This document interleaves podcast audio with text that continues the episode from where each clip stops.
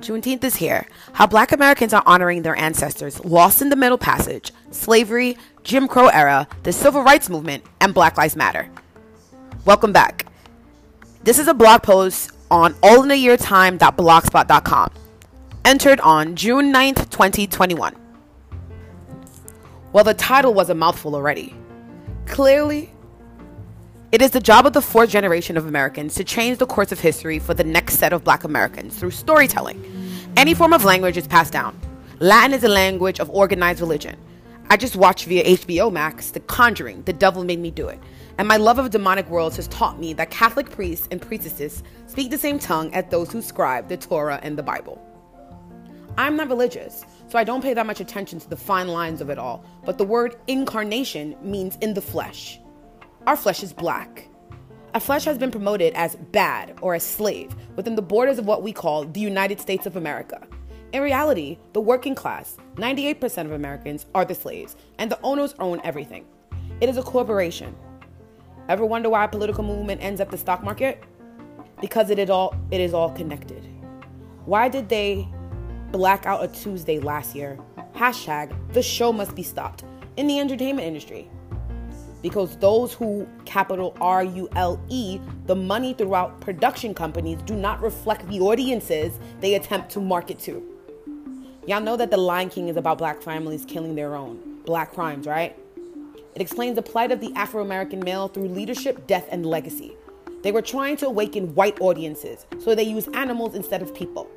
Somehow, I think, they lost black people along the way. Good job, Disney.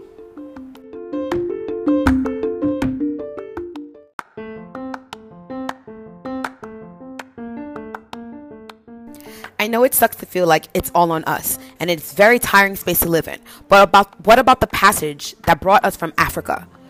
We are not from here. Our people were stolen. What about the theft? So we just act like this is our home blindly, or is there a responsibility to revamp, rebuild, and what I learned from the Jewish community, relearn everything before the oppressors killed off our culture? I grew up in a predominantly Jewish neighbor community neighborhood in Brooklyn. The Holocaust would never happen again. America sat idly by as Hitler murdered poor religious people. Let the record reflect accurately, is all I'm trying to say.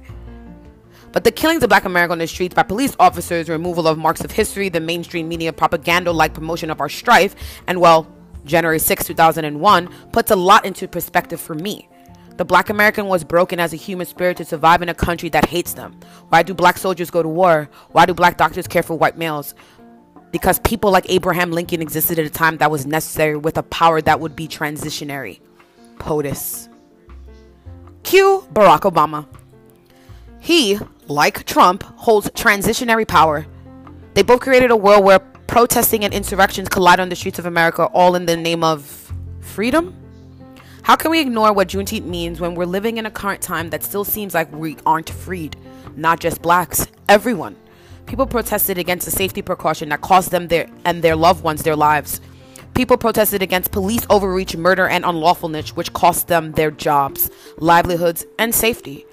Armed people charged the U.S. Capitol to stop legal rep- representatives from certifying an election because their choice lost the election. All this just happened. Think about it. Do you feel free? Education and mental health is the key to unlock the safe havens in our minds, bodies, and souls. The passion that brought our people here cannot live on much longer. We are tasked with finding our way back while staying connected to our new home, America. This land is your land, but my ancestors built it, so I'm not going anywhere anytime soon. Respectfully. Thank you guys so much for tuning in. Again, this is all in a year time.blogspot.com. The entry is June 9th, 2021. This is Sahira Savannah.